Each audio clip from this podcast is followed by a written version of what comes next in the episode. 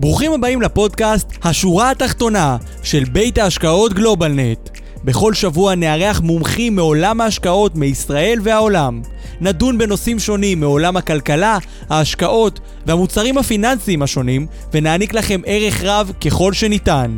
מוזמנים להקשיב לנו בכל אפליקציות ההסכתים, או לעלות ללייב שלנו בכל יום שני בשעה חמש. כדי ליהנות מתכנים, ידע וערך בנושא השקעות ותכנון פיננסי, אתם מוזמנים לבקר באתר האינטרנט שלנו בכתובת globalnetin.com, בעמוד הפייסבוק שלנו GlobalNet Investment House ובערוץ היוטיוב של גלובלנט. שלום לכולם וברוכים הבאים לפרק 74 של השורה התחתונה, וובינר ההשקעות של גלובלנט. כיף גדול שאתם כאן איתנו, אני אורן דוברי ואני איתכם כאן היום. והיום אנחנו הולכים לדבר על שוק הנדל"ן בבריטניה והזדמנויות השקעה בעולם הדיור הנתמך. פרק מיוחד, special סוף עונה לפני החגים.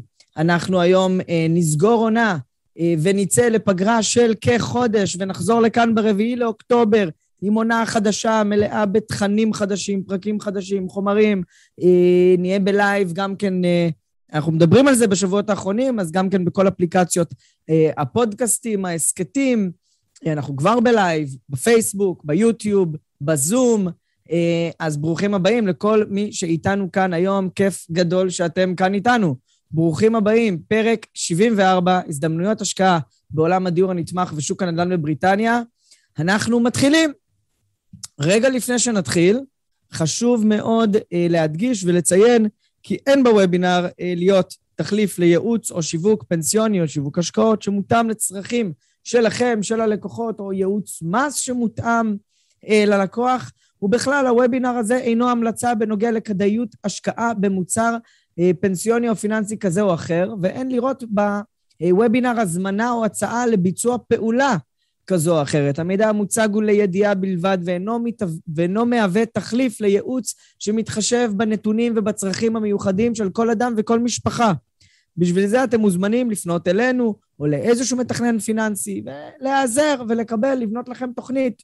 הוובינר היום הוא, אה, הוא, הוא בכלל, הוובינרים של השורה התחתונה, הוא לידיעה כללית אה, וללמידה על העולם הפיננסי, אז ברוכים הבאים. שלום רן, שכבר כותב לנו, ושלום לכל האורחים. יש לנו לא מעט אורחים איתנו כאן היום. ופרק מאוד מאוד מעניין, עם פרק שסוגר עונה רגע לפני החגים. אז בואו רגע נעלה את כל האורחים שלנו היום. יש לנו שלושה אורחים איתנו היום. הנה הם עולים אלינו אחד-אחד. רק רגע. ברק, אתה מוזמן לעלות אלינו. שלום, שלום, ברק. אהלן, מה נשמע? ערב טוב, אחר הצהריים טובים. תודה רבה. כיף גדול שאתה כאן איתנו. אה, ברק, אה, היום אנחנו הולכים לדבר על עולם ההשקעות בדיור נתמך. אנחנו עובדים עם כמה וכמה קרנות תחת מטריית פרויקטים, וברק הוא מנהל נכסים אה, בתוך המטריה הזאת, אז אתה הולך לספר לנו קצת אה, מה זה אומר? אחלה, בכיף, בכיף גדול. מדליק. איתנו כאן אה, עוד אדם אה, אה, מאוד משמעותי במערכת אה, של הפרויקטים הללו, שזה דן דוברי, שאיתנו פה היום. שלום דן, מה העניינים? מצוין, תודה רבה. כיף להיות פה. דן אחד מהיזמים אה, שיצרו את הפרויקטים האלה, אה, גם יושב ראש גלובלנט ישראל, אה, והוא הולך לדבר איתנו קצת על אה, עולם ההשקעה הזה בתוך הפורום המיוחד שיש לנו כאן היום. אז תודה רבה, דן, שאתה איתנו. אה, ואיתנו פה גם כן קריסטיאן פורבס, שגם כן מאנגליה, גם דן מאנגליה. קריסטיאן, הוא באנגליה או באיי מן? איי מן. הוא באיי מן, שזה איים, איים לחופי ליברפול, איים אנגלים. אז uh, קריסטיאן פה איתנו, הוא דירקטור בפונדמנטום פרופרטי, שזה הגוף uh, שמביא את הנכסים לשולחן. הוא הולך לדבר איתנו היום קצת על... Uh, אני שומע את עצמי פעמיים, אני לא בטוח ממי, אולי מדן או מברק. לא, אולי לא. Uh, אז קריסטיאן uh, הולך לדבר איתנו קצת על השוק, קצת על uh, הביקוש, uh, איך הנדלן הזה uh, נתפס uh, בבריטניה. Hello, Christian. Good evening or afternoon. Good afternoon. Good afternoon, Oren. How are you? I am great. Good having you with us. Lovely, lovely to see you all this this this sunny Monday morning or Monday afternoon. It's it's sunny in London. Uh, it's sunny, but I suspect not not quite as hot as it is with yourselves. It's pretty hot here. It's pretty hot here, but we're we're all in offices, so Air conditioned. yeah.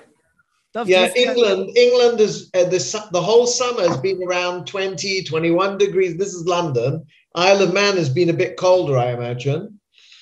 Yeah, definitely, definitely. We uh, a lot of rain, which is about uh, the sum of our summers usually. but over here, it was actually quite nice. We have had some wonderful weather for the last two or three weeks, but uh, not uh, not too hot. And but uh, you know, nice sunny, twenty degrees. Really nice to be out. As you can see, we're all we have to dress up still in in long sleeves and. Uh, טוב, אז דני וקריס משתפים אותנו כאן בקיץ הקיצי והשמשי בבריטניה של 20 מעלות. אה, אז הם אה, לובשים בגדים ארוכים, אבל נעים להם מאוד. אז אני הולך להוביל היום את הפורום הזה, כי יש הרבה שאלות, ואני כבר מזמין אתכם, הצופים בבית, לשאול שאלות תוך כדי, להעיר הערות, אה, כל עניין, כדי שנוכל לעלות, כי יש לנו פה פורום אה, באמת מאוד מכובד, אה, שידבר איתנו היום על, אה, על העולם הזה. על עולם הנדל"ן בבריטניה והדיור הנתמך בפרט. אמ, אז בואו נתחיל. אני אתחיל אה, איתך, דני. בשמחה. אמ, בגדול, אנחנו מדברים על שוק הנדל"ן בבריטניה ובפרט על עולם הדיור הנתמך, ואנחנו... אתה אחד מהיזמים שבעצם הקימו את הקרנות אמ, לדיור נתמך, אה, ואתה ככה מוביל אותם בגאווה, ואני אשמח שתיתן לנו רקע על עולם ההשקעה בדיור נתמך. אה, מה זה אומר, איך זה מבוצע? כן. אז uh, ככה, אני למעשה עליתי על הסיפור הזה, או הכרתי אותו בפעם הראשונה בערך ב-2013, אולי לפ- 2012, שהחוק uh, בעצם אפשר למשקיעים זרים uh, להשקיע בנדל"ן, ושהממשלה בעצם תשכיר את הנכסים האלה לטווח ארוך. אה, ואז הכרתי דרך אגב את אה, סטיוארט והצוות שלו, סטיוארט, קריסטיאן ואש, ובעצם השקעתי בקרנות שלהם קצת. אה, הקרן שלהם אה, נמכרה לפני בערך שנתיים וחצי, משהו כזה, לאחד מקרנות הריט, ואז הצעתי לו שבעצם נעשה את זה ביחד. המטרה שלי תמיד היה בעצם אה, בחשיבה שלי האסטרטגית היה לנסות לייצר אסטרטגיות השקעה שבה, שה, שהסיכון בהם הוא יחסית קטן, והסבירות שנעמוד ביעדים, אה, ביעדים לא, אנחנו לא מחפשים להכפיל כסף או משהו כזה, אלא באמת לעשות את, ה, אתה יודע, את התשואה של החמש עד עשר אחוז אה, כל שנה בלי זה, בלי לסכן את הקרנות. בעצם אולי אפילו לייצר עבור לקוחות הכנסה שהם יכולים לסמוך עליה, והיה נראה לי שהנושא הזה של דיור סוציאלי ודיור נתמך כסעיף משנה של דיור הסוציאלי באנגליה יכול להיות אה, מקום מצוין לחנות כסף. אה, עובדה שהיה לנו, אנחנו עוסקים בזה, בעצם השקנו את הקרן הראשונה ממש נכון, ברק? ממש ערב זה. ערב הקורונה. ערב, ערב הקורונה, בדיוק. I said that the first, uh, the fund was actually, we launched it on the first days of the corona. Everyone was locked up and we were, uh, and that's when we launched our first funds. ומאז אנחנו גייסנו, אה, לא יודע, 120, 130, אולי אפילו יותר, 140 מיליון פאונדס.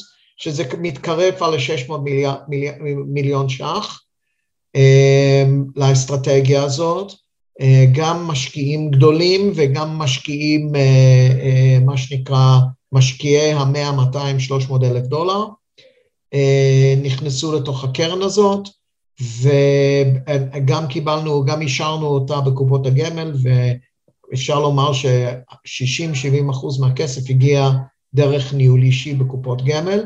IRA, מה שנקרא IRA. כן, מה שנקרא IRA, שמה שמראה על ה, מה שנקרא על החוסן, על הביטחון של ה-asset class הזה. עכשיו בעצם על מה מדובר? בגדול אה, מדובר במכשיר מאוד מאוד פשוט, שבו אנחנו עם הכסף שאנחנו מקבלים מהלקוחות רוכשים נדל"ן באנגליה, שמושכר לממשלת האנגליה. אה, לצורך נכים, לצורך אותו מה שהם קוראים assisted living, דיור נתמך, בעצם מדובר בדיור לנכים, זאת אומרת מי שגר במבנים האלה זה רק נכים. כרגע באנגליה לא נראה שיהיה אה, מצב שיעצרו אותנו מכיוון שיש 1.4 מיליון אנשים ברשימות המתנה, ואנגליה רואה בהשקעה הזאת של השכרת מבנים מותאמים לנכים כאחד מפרויקט הדגל שלה.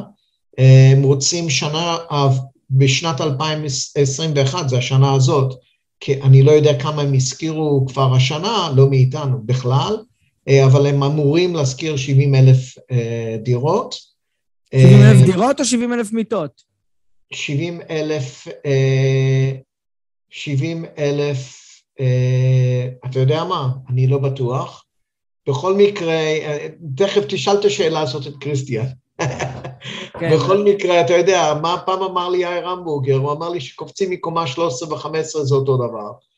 כן. אבל לא משנה, בוא נגיד שאנחנו לא מסוגלים לספק לא את זה ולא את זה, ולכן כל מה שאנחנו נקנה, יש לנו לזה קונים. אנחנו גם לא קונים אם אין לנו חוזה, כך שאנחנו לא מסכנים את עצמנו אפילו לשנייה אחת. בגדול הרעיון הוא מאוד מאוד פשוט, עם הכסף של המשקיעים אנחנו קונים נדל"ן, הנדל"ן הזה מושכר לממשלת אנגליה, התשואה על, התשואה מההשכרה, צריך לזכור, זה לא תשואת הקרן, כן? יכולה להיות, לנוע בין 6 ל-7 אחוז, אבל כמובן שזה לפני הוצאות, לפני מינוף, לפני כל מיני uh, uh, דברים. השכירות, זאת אומרת שכירות, השכירות בעולם הזה. השכירות של הממשלה, בדיוק. אבל הבסיס הזה, שיש לנו אפשרות לקבל uh, הכנסה קבועה מהמדינה, זה מאוד דומה לאיגרת חוב.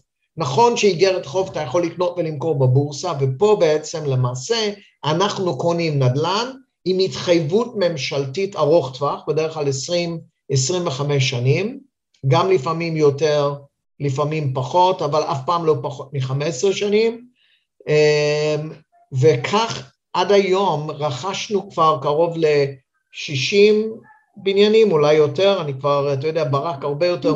58, 59. 58 בניינים.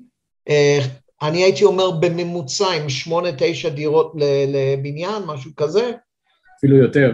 אפילו יותר. אפילו 10 דירות לבניין. אז יש לנו... בערך 600 מיטות. לא מיטות, דירות. דירות. לא. 60 דירות עם 10 מיטות בדירה. אה, לא, לא, לא, לא, לא. 60 בניינים עם 10 דירות בבניין. ובכל דירה יכול להיות כמה... בכל דירה יכול, זה בעצם לדייר אחד או למשפחה. יש מקרים שזה למשפחה, אבל מדובר במשפחות, אני לא חושב כמעט, אני לא יודע אם בכלל ילדים נמצאים בתוך, באיזשהו בניין. אם יש משפחה, גם כן הייתי אומר, חמישה אחוז אולי זה כאילו בני זוג, בעיקר כאלה משפחות שיש פיגור שכלי או כל מיני דברים כאלה, אז, אז בפועל בעצם יש שני אנשים בתוך, יכול להיות שני אנשים בדירה, אבל שוב, מדובר במיעוט. רוב, הדיר, רוב הדירות זה חדר שינה, מטבח סלון, שירותים, כאלה דברים מאוד יפים דרך אגב, ממש באיכות מאוד גבוהה ובמרכז ערים אנחנו יכולים ללמוד הרבה מממשלת אנגליה על איך צריך להתנהג לנכים שלה ומה צריך להעמיד לרשותם.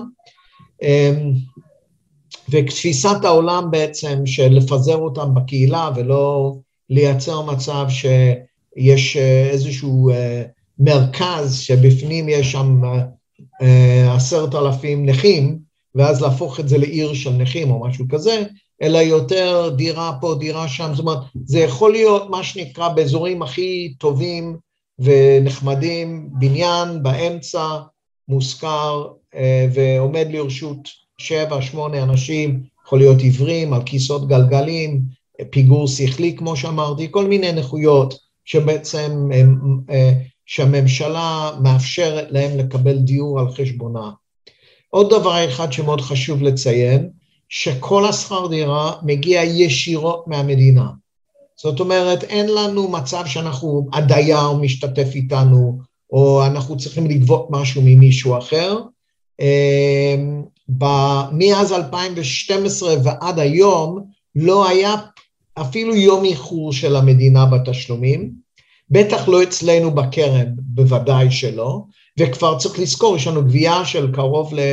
לא יודע, אני לא זוכר את המספרים, אבל מעל חצי מיליון פאונדס בחודש. נכון, ברק? הוא יותר כן, מומחה כן. ממני. לקראת ה-500 אלף, כן. אה, 500 אלף פאונדס לחודש. זה שכירויות. שכירויות. דרך אגב, חלקם משולמים אפילו פעם בשבוע. פעם בשבועיים. חלק פעם בשבועיים, בדיוק.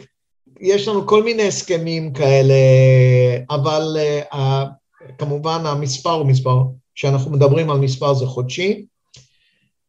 ובעצם uh, האסטרטגיה הזאת היא אסטרטגיה קלאסית לבן אדם שרוצה לישון בשקט, שרוצה, הוא יודע שהנכסים שלו נמצאים במקום בטוח, אין סיכוי שיהיה איזה בלאגן או משהו כזה, אה, גם אם נרצה למכור את זה, נכון, זה נדל"ן, צריך לזכור, לא מדובר במשהו שאתה יודע, אתה קונה ברגע ומוכר ברגע, אוקיי? אה, זה נדל"ן, אבל אה, זה נדל"ן שהרמת השכירות שלו טיפה יותר טוב מנדל"ן רגיל, כי נדל"ן שמושכר לממשלה, מטבע דברים יותר קל להזיז. הקל יד שלנו למכירה כי הרי האסטרטגיה של הקרן זה לקנות, להחזיק, למנף, ואנחנו דרך אגב לא כל כך ממונפים עד היום, אה, אפילו פחות מ-20 אחוז מינוף, אה, כאשר מותר לנו עד 50, אה, והאסטרטגיה זה גם למכור, למכור הלאה, אבל למי? למוסדים, כי מוסדים יסתפקו ב-4.5-5 אחוז ריבית, תשואה, ה... ואז אנחנו יכולים לייצר פה אפליפט נוסף עבור המשקיעים שלנו. כל... זאת אומרת שהמטרה בסופו של דבר זה לבנות תיק גדול ולמכור אותו לבנק, או לבית השקעות אחר, או... אה, לא, כן, יותר לקרנות הפנסיה, הייתי אומר. אני, יכול להיות שגם הבנקים ירצו, יש לי שיחות איתם, אבל uh, הרי זה, מי שמחפש הכנסה קבועה, הרי בואו נהיה כנים, היום אתה משקיע באיגרת חוב, יש לך 0% ריבית, אפילו מינוס במקרים מסוימים. גרמניה היום זה מינוס, אנגליה זה אולי אפס, אני יודע, משהו כזה. אה, ארצות הברית, מינוס. זאת אומרת, בגרמניה אתה בעצם משקיע כסף באיגרת חוב של המדינה ומסכים לקבל בעוד עשר שנים 90% מהכסף שלך חזרה. צמוד למדד אמנם, אבל 90% מהכסף. אז uh, צריך להבין שאלטרנטיבות בשוק היום ברמת ביטחון כל כך גבוה הם מעטים, ולכן יש פה, יש פה באמת הזדמנות uh, יוצאת מן הכלל. דרך אגב, הכל עם תשקיפים, מסודר, רשום בבורסה, אנחנו רשומים למסחר גם בשוויץ וגם ב- בלוקסמבורג, uh, שוקלים להירשם למסחר במקומות אחרים, אמ, אבל באמת אה, אני חושב שעשינו פה פעולה ממש יוצאת מן הכלל, ואני באמת רוצה להודות לצוות, ברק וכריסטיאן, שהם עובדים מאחורי הקלעים, עושים עבודה נהדרת, כי יש פה עבודה, זה, כשאני יושב ומדבר זה קל. לעשות את העבודה בפועל מאחורי הקלעים, ותכף תשמע על עבודת הנמלים שהם עושים, על ההשקעה המטורפת של הניסיון האדיר שלהם בתחום הזה, בלוודא שגם הנכסים, אנחנו דרך אגב הכי מצחיק הוא שאנחנו משתפרים כל הזמן, גם התשואות שאנחנו משיגים על כל נכס בפני עצמו כל הזמן עולים כתוצאה מהניסיון שלנו, כתוצאה מהיכולת של הארגון לאתר את הדברים היותר טובים בשבילנו ואנחנו חושבים ש-2022 תהיה שנה מדהימה בשבילנו מהבחינה הזאת, אנחנו מתכננים לרכוש לפחות עוד 60-70 נכסים. דרך אגב, אנחנו מאמינים שנרכש עוד איזה, לא יודע, עשרה, 12, אולי יותר נכסים עד סוף השנה הזאת. ותהיה שנה מדהימה גם בשנה הבאה עם... זה חודשיים עבודה מה שאמרת, דני. מה? בחודשיים עבודה מה שאמרת. אה, סליחה, סליחה, סליחה, אז אתה רואה. אז אני בכלל לא, לא בכיוון, אולי 20-30 נכסים עד סוף השנה הזאת, ואני אוהב להיות צנוע, ושנה הבאה תהיה שנה ממש חזקה מאוד, גם המדינה זקוקה להזרמה הזאת של הכסף, גם, וגם הקונים, גם המשקיעים, גם המשקיעים הגדולים כבר נכנסים שנה הבאה, התחילו להשקיע אצלנו גם ה-family offices השוויצריים, family offices בארץ, זאת אומרת המשקיעים הגדולים, כאלה שקונים בסכומים של מעל חמישה ועשרה מיליון דולר במכה, התחילו את הכניסה שלהם ולכן שנה הבאה תהיה שנת רכישות אדירה. טוב, דיברת לא מעט על האסטרטגיה, והתחלת לגעת אה, באנשי השטח, ואני חושב שפה יש לנו הזדמנות אה, יוצאת דופן שיש איתנו גם את ברק וגם את קריס. אה, אז רגע לפני שנשאל את ברק מה זה אומר להיות מנהל נכסים מהצד הישראלי בפרויקט גדול שכזה, נפנה לקריסטיאן עם קצת שאלות. אני רואה כבר שכל מיני אנשים שואלים, מה שם הקרן? זה לא קרן, זה מארג של קרנות אה, מבית אה, All Seasons, מבית ההשקעות All Seasons. אה, זה קרנות לדיור נתמך, ולפרטים נוספים, כמובן, אתם יכולים לשלוח לנו מייל, אה, להשאיר פה בצ'אט פרטים, אנחנו נחזור אליכם. אה, יש חוק של מה מותר ואסור להציע לציבור, אז אה, אנחנו במגבלות החוק במדינת ישראל, אבל בואו אה, ניכנס קצת לשטח, נרד קצת לשטח. אה, אז אני אשאל את קריסטיאן כמה שאלות ואני אתרגם אותו. אה, ברק ודן, אתם פה איתנו, אז אתם יכולים אה, גם כן לעזור לי ולהיכנס ולהוסיף. הרי זה משובח, זה מבורך. Christian, good afternoon. Afternoon. How's it going? Very, very good. I'm sure you followed the Hebrew. uh, we it's, getting, it's getting it's getting better, but not that good. So a few more weeks, and you'll and you'll catch up. Uh, we talked a little bit about uh, the strategy. We talked a little bit about asset class. Um, mm-hmm. But we do want to ask you you uh, have been, maybe, you know what? Maybe you tell us, first of all, a little bit about yourself. How have yeah. you uh, found yourself as a director of fundamental property? And uh, what's your background? Yeah, well, I, I, I, along with my fellow directors, founded Fundamentum in, in 2013, um, following a, a, long period um, whereby we were looking at several different investment classes coming out of obviously the, the, the, the last financial crisis. Um, and what we found was that um, a lot of investors, um, specifically, you know, family family offices, people with pensions, so on and so forth, wanted an exposure to real estate, but they also wanted income. Um, historically, I think a lot of people, you know, either held property for, you know, capital, you know, raises in, in terms of the property values going up, or they held it for income specifically. And we were looking for an asset class which essentially combined the two elements of that. So steady state income along with capital growth over a longer period of time. And what we found was, you know, historically, this would have been the reserve of potentially commercial office buildings with government tenants.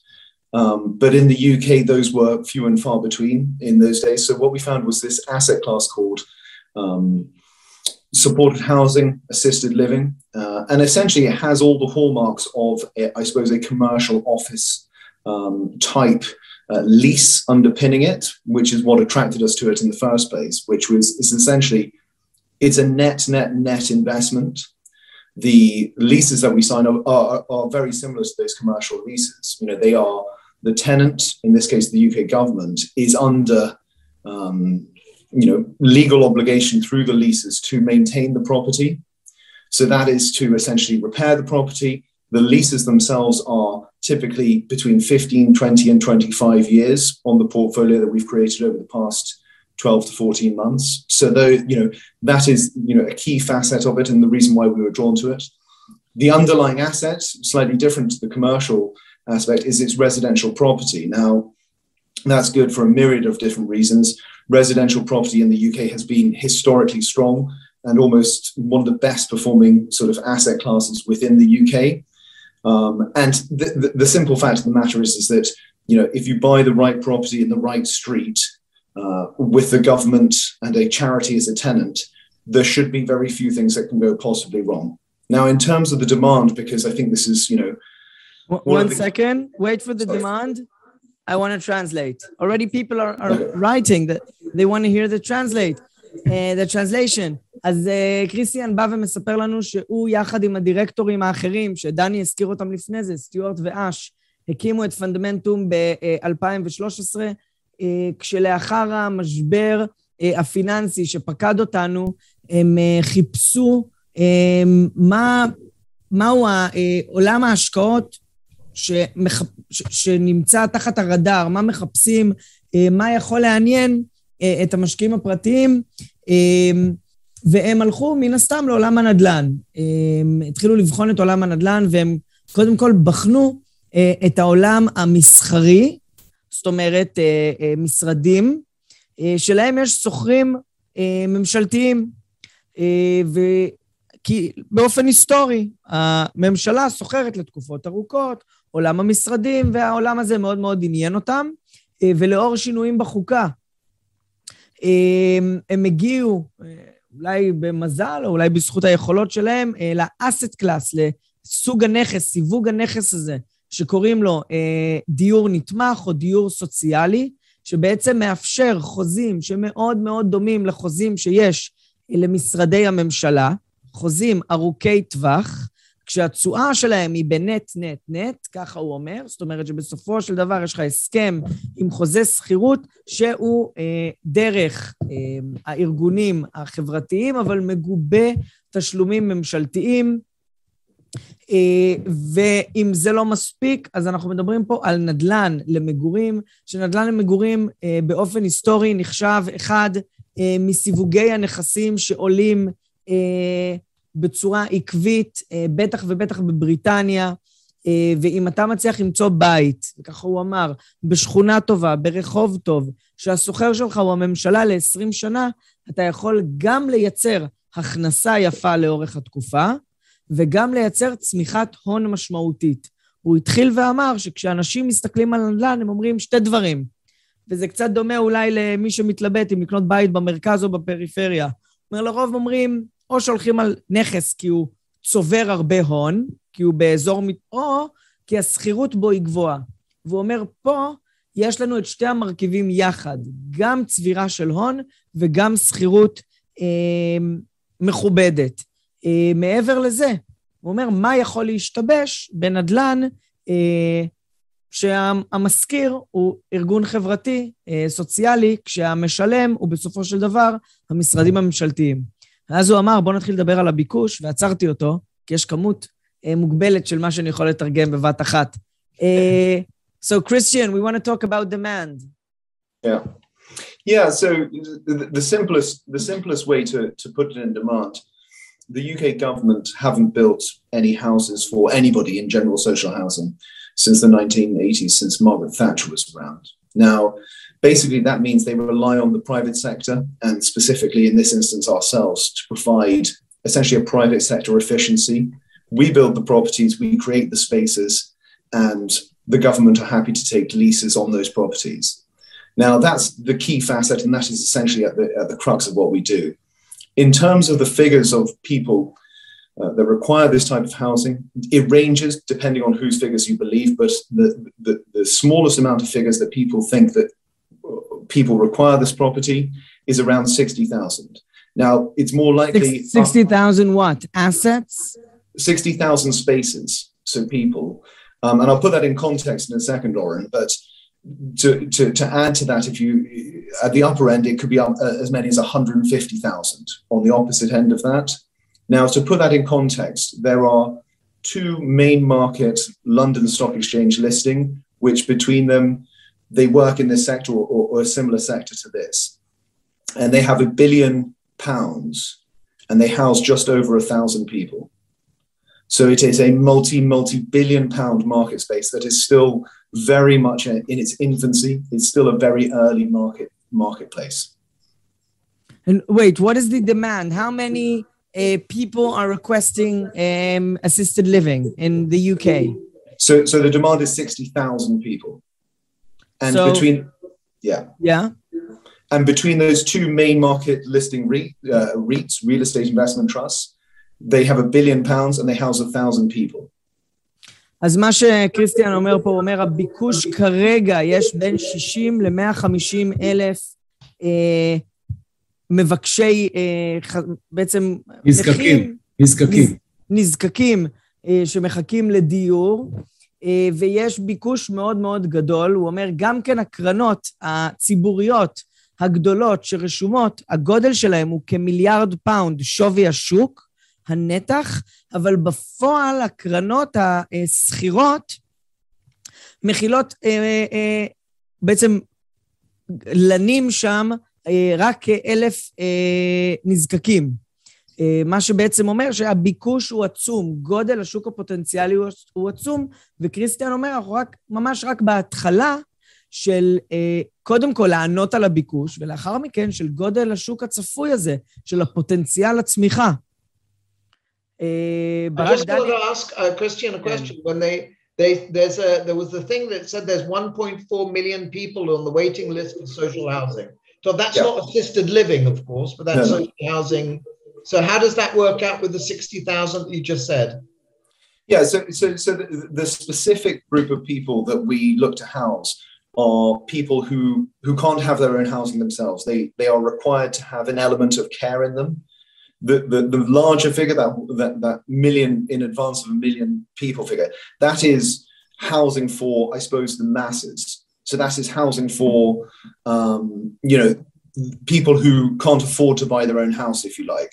The the small subsector that we like because again it, it- it's a net net net investment. It's not that general social housing element is slightly different. This is guaranteed controlled by the government the funding streams from central government as opposed to the other sector where it's all controlled locally. This comes from central government. So it's much more attractive for us investors. In terms of the figures yes it's smaller. But again you know the amount of money that you would have to have you are talking tens and tens of billions of pounds just to provide enough housing for the current need let alone the long-term need Yeah, and I said earlier on the on the uh, thing that I said that uh, I was once told by one of the leading uh, managers in Israel that if you jump off the 13th floor, the 15th floor doesn't make a difference anymore. So if you have 60,000 or 1.4 million, doesn't really make a difference because we can't supply either of them anyway. We, Yeah, mean, whatever absolutely. we raise, we'll be able to buy assets with. That's what I'm trying to say.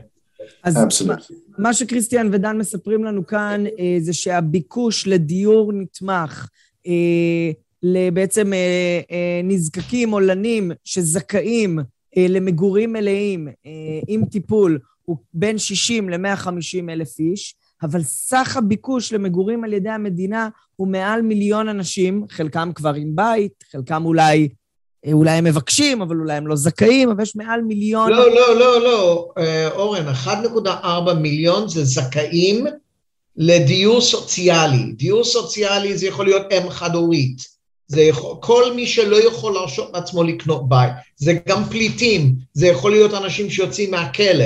זה לא, הסאב סקטור שלנו לא עוסק באלה, ואלה גם ההתחייבות היא יכולה להיות התחייבות עירונית ולא ממשלתית. או חלקית. אנחנו, אנחנו בעצם עוסקים אך ורק בסנטרל גוברמנט, בממש המדינה עצמה, שהיא מממנת 100% ישירות, והסאב סקטור שלנו גם זקוק לתמיכה.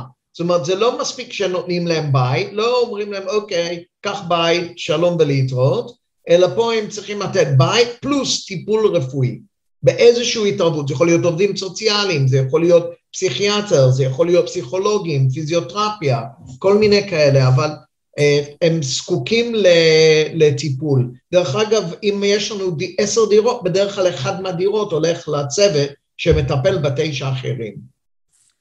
אה, אני חושב שאם ככה, אה, אני אשאל את סטיוארט, את סטיוארט, את קריסטיאן עכשיו, איך אנחנו מוצאים, איך, איך מגיעים אלינו הרשויות האלה לאותו סאב קלאס שהוא מאוד ייחודי. Uh, Christian, we're talking about a very specific subclass here. Yeah. Uh, what is the relationship with the uh, government uh, organizations uh, that uh, you know that you can find these um, people and Yeah. offer them the supported housing? Yeah, it, it's a very good question. We are, in terms of um, competition, we are not in competition for property. We are competition for places, for people. So it's finding the right accommodation for people rather than the other way around. So the people come first, um, and typically these are, you know, people with disabilities, autism, and they get referred. Um, given our track record in this space, they get referred by local authorities, by housing associations, and then obviously the government sits behind all of those entities as well. So it is a question of essentially working with a local authority, a central government, a housing charity, housing association, putting all those pieces to, to, to in place to find the right accommodation for a right individual person. And then on the back of that, you get the agreement. So that is, you know, the, the target for us and 95% of the, the time that we spend with these assets. And myself and Barak work very closely on this on a you know bi-weekly basis. We are talking about these assets, making sure that you know everything stacks up on them. It is a key element of just putting those pieces together. That is 95% of our work because once the deal is done, and this is the most important thing, it is their job to look after it for the next 20 years. We, it is not an active management. There is no, we, we overview the properties to make sure they're being, you know, up, up kept by the government, but it's a, it's 95% of our time is putting the deals together and transacting. אה, טוב, זה היה דווקא מאוד מעניין. אה, קריסטיאן אומר, תראה, קודם כל, כן, יש כאן מערכות יחסים שצריך לקיים עם הארגונים הסוציאליים, עם העמותות החברתיות, עם העיריות אה, שדרכם התקציבים עוברים, וכמובן עם הממשלה. אבל קודם כל, זה לא שמחפשים, זה לא שיש נדל"ן שמחפשים לו אנשים. יש אנשים שמחפשים להם נדל"ן. זאת אומרת, מערכת היחסים זה שקודם כל מקבלים את הביקוש מהארגונים החברתיים שבאים ואומרים, יש לי 80 אה, אה, אוטיסטים ו-60 מקבלים זכאים כאלה ו-40 זכאים כאלה, והם בעצם אומרים לגופים כמו פונדמנטום, לכו תמצאו לנו את הנדל"ן. הם פונים לפונדמנטום, כי לפונדמנטום יש את ההיסטוריה ואת הביקורת הטובה, הם בעצם גוף שנחשב שיודע למצוא את הנדל"ן אה, אה, המתאים. אה, מעבר לזה, הוא אומר, אחד מה... 95% מהעבודה זה למצוא את הנדל"ן המתאים, והוא כבר מכוון אותנו לברק, שאנחנו נעבור לשאלות לברק, אבל הוא אומר, למה זה 95% מהעבודה? כי ברגע שמצאת את הנדל"ן המתאים, קיבלת את ההסכם, קנית את הנכס, והכל יוצא לדרך, התפעול הוא נגמר. זה לא, הקרנות האלה הן לא, הם לא הם מתפעלות את הנכסים. זאת אומרת שברגע שההסכם נחתם, ב-20 שנים הבאות, זה האחריות של אותו המלכ"ר, אותו הארגון החברתי, אותו עמותה, לנקות, לשים שם אנשים, לתקן, לשנות פעם בחמש שנים את הרהיטים, או בגדול את כל התפעול הפעיל של הנכס. Uh, Christian, thank you very much. I'm going to ask Barak a few questions now, but stay with us because we'll leave sometimes to Q&A. כן, ברק. אם אפשר רק לפני השאלה, אני רוצה רגע לחבר פה רגע כמה דברים שנאמרו, כדי לקשור את הכל ביחד.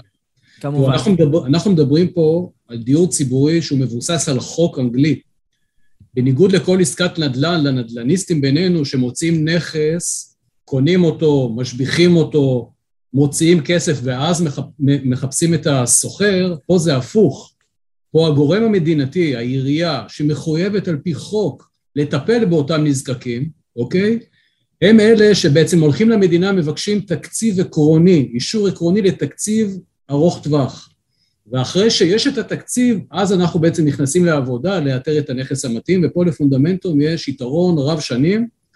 קריסטיאן פה היה מאוד ענה וצנוע, אבל uh, uh, הבחור הזה מגיל 18 מתעסק אך ורק בדיור ציבורי. הוא כל היום מחפש דיור ציבורי, מתעסק רק בדיור ציבורי. באנגליה הדיור הציבורי, יש נדל"ן, יש כל מיני סוגי נדל"ן, ויש את הדיור הציבורי. גם השמאים, יש שמאי פרטי, שמאי מסחרי, יש שמאים שעושים מערכות שווי לדיור ציבורי. זה מאוד מאוד מסודר. אז זה דבר אחד שרציתי להגיד. הדבר השני, אנחנו צריכים להבין שהחוק מדבר על משרת מאוד מאוד גדולה של אנשים נזקקים. יש שם בעלי נכויות, יש שם בעלי אה, אה, המון המון דברים. לא אנחנו קובעים, אבל אנחנו קובעים עם מי אנחנו רוצים לעבוד. ואנחנו בדרך כלל, בכל השקעה אלטרנטיבית, אנחנו רוצים שלכוח הקצה הביקוש יהיה ביקוש קשיח. ולכן בבדיקות שאנחנו, ותכף אנחנו נספר על זה, בבדיקות שאנחנו עושים בבדיקת הנכסים, אנחנו רוצים גם לדעת מי סוג האנשים שאמורים לשהות באותם עניינים שאנחנו רוכשים, וזה תמיד יהיו אותם אנשים שיש שם בעיות רפואיות, בעיות, אה, מגבלויות פיז, פיזיות, אה, מגבלויות אה, אה, רגשיות. אה, החוק הוא חוק מאוד מאוד אה, גדול ורחב, ומי שמאשר אותם זה משרד הפנים של ממשלת אנגליה, זאת אומרת אנחנו לא צד לעניין, אנחנו נכנסים לתהליך אחרי שיש תקשיב, תק, תקציב, יש אישור עקרוני, יש בעצם, כמו שקריסטיאן אמר, יש את הלקוח, ואז מחפשים את הנכס שיתאים לאותם, לאותם אנשים. וברק, מאוד חשוב לציין גם שהקרן לעולם לא משקיעה עד שהמדינה כבר משלמת שכר דירה. אנחנו, הקרן לא מעורבת בכל התהליך הזה של איתור הנכס, של התאמת הנכס לצרכים, היא לא, היא, היא עוקבת, אבל היא לא... זאת אומרת לא... שהשלב שבו רוכשים את הנכס זה מתי? אחרי שיש הסכם בפועל. כן. זאת אומרת, אנחנו מקבלים כסף מ-day one. כן, אין זה... פערים, אין gap, אין בדיוק. פער. לא מחכים אנחנו... לכלום, זה לא מותנה בשום דבר, כן. זה לא מותנה בזה שהחשמלאי יגיע בזמן. נכון. זה לא מותנה בכלום, זאת אומרת, אין, יש לך חוזה מול המדינה, ודרך אגב אפשר לקבל אה, הסכם, אה, העתקים אה, ולראות את ההסכמים מול המדינה גם, כי אלה נמצאים ב due diligence של הנכסים. נכון.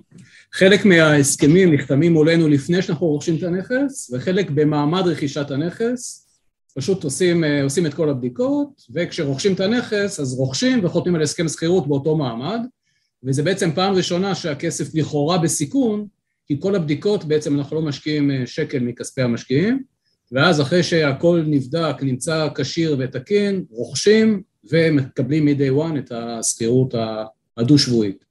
אז, אה, אז ברק, אתה נתת פה אה, מידע מאוד מאוד חשוב, ואני רוצה דווקא שנחזור להתחלה. ודווקא איתך, אתה יש לך תפקיד מאוד מאוד משמעותי בכוח. אתה דמות שהיה, ברגע שידענו שאנחנו הולכים לעשות אה, פורום על, אה, על הסקטור הזה, שזה אחד מסקטורים ההשקעה שאנחנו בגלובלנט מאוד אוהבים. אה, ידענו שאנחנו רוצים לארח אותך. אני אשמח שאתה תספר קצת מה זה אומר שאתה מנהל נכסים, מה אתה עושה מהצד הישראלי, קצת על התפקיד שלך בתוך עולם הקרנות האלה, ואיך העבודה השבועית, אולי אפילו היומיומית לפעמים, שלך באה לידי ביטוי. אני אנסה. אני אנסה ככה. קודם כל, קריסטיאן ואני עובדים על בסיס, אה, אני לא רוצה להגיד כל יום, אבל אנחנו מדברים אה, המון פעמים במהלך השבוע. אה, אנחנו בעצם צריכים לייצר כל הזמן מה שנקרא pipeline. אנחנו בעצם צריכים לייצר, לבדוק נכסים, כדי שכשהכסף יגיע הוא יתחיל לעבוד.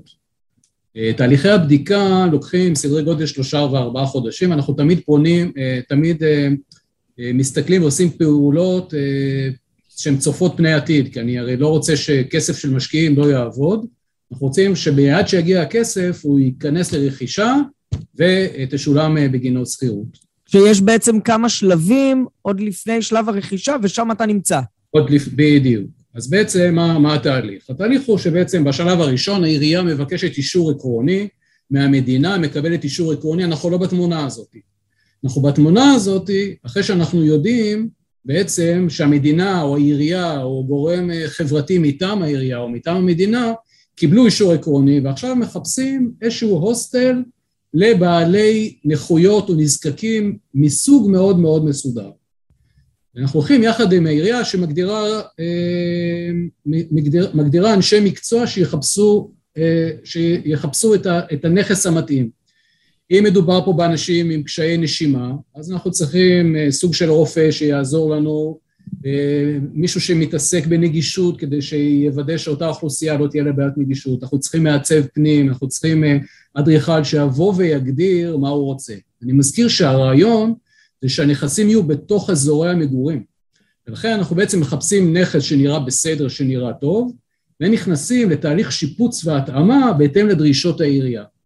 מי שמשפץ את, ה, את, ה, את הנכס הזה זה בעצם הגורם המתפעל אה, באמצעות מימון המדינה, אנחנו משלמים את זה בשלב, בשלב הרכישה הסופית, אבל בעצם התהליך הזה הוא תהליך מבוקר ומפוקח על ידי המדינה, כי המדינה בעצם צריכה לקבל בסופו של יום, או הגורם החבר, החברתי או העירייה, צריכה לקבל בעצם מוצר, הוסטל, בניין שמותאם לאותם נזקקים.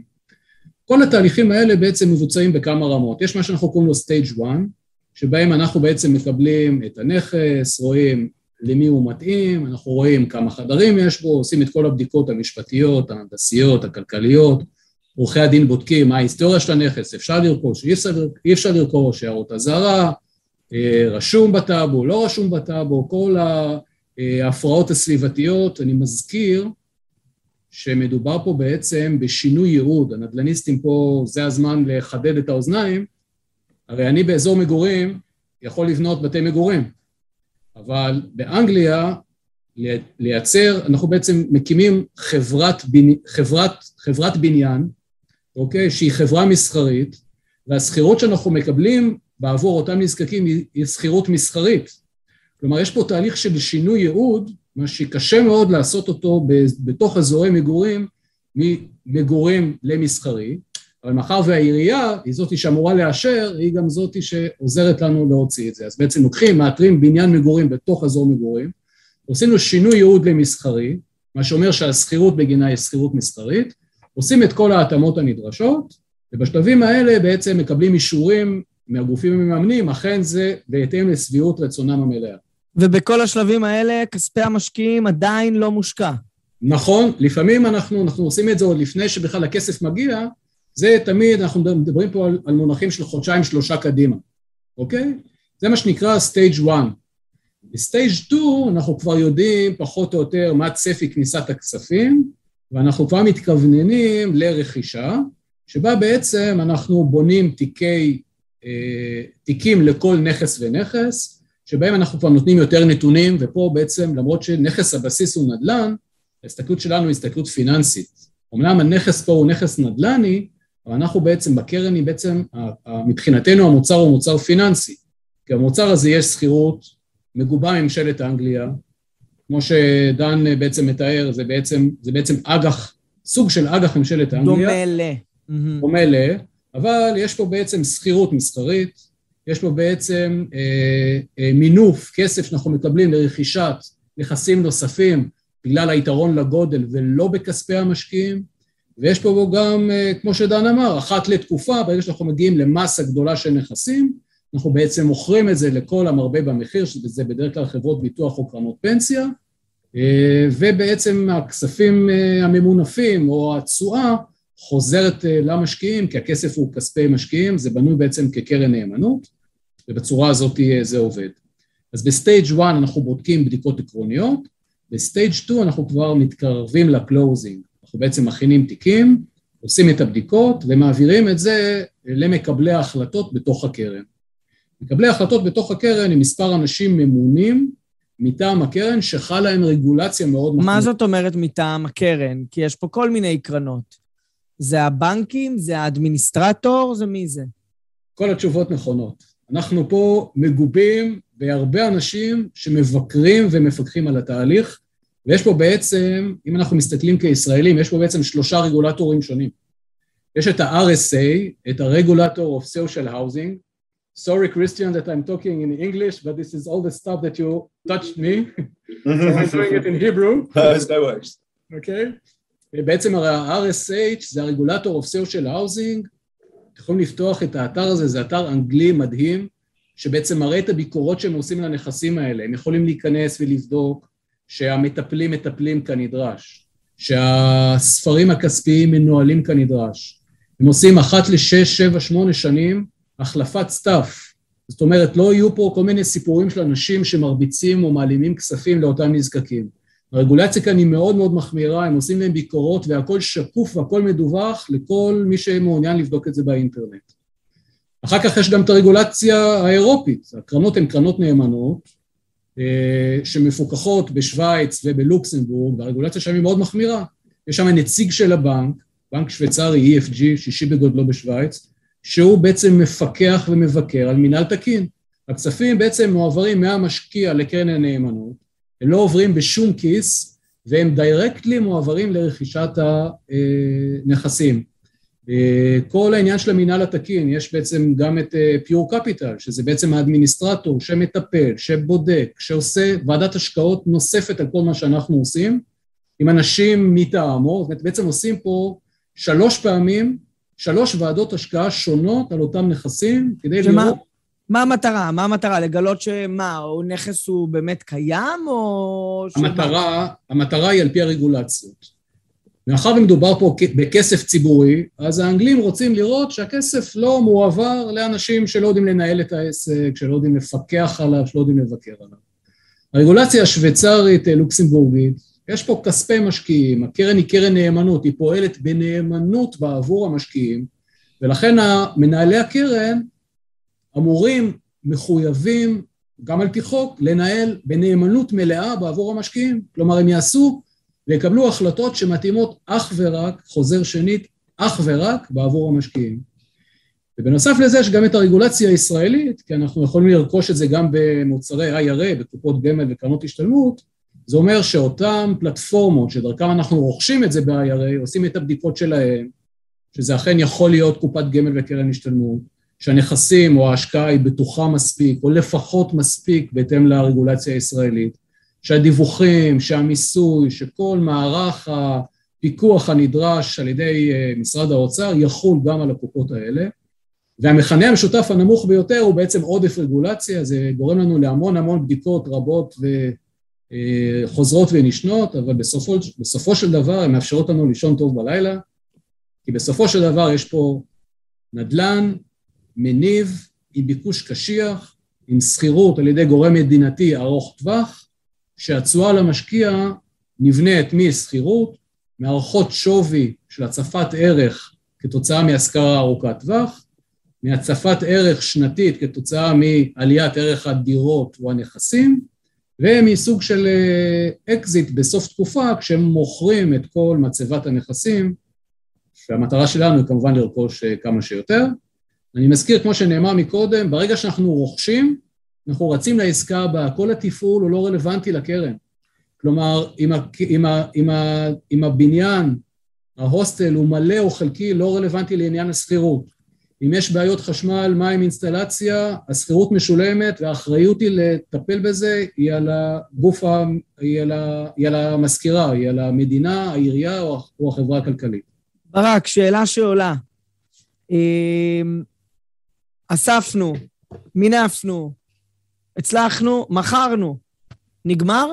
לא, מה פתאום. הביקוש הוא ביקוש מאוד גדול. דיברתם פה על המספרים, אנחנו לא נוכל לעשות.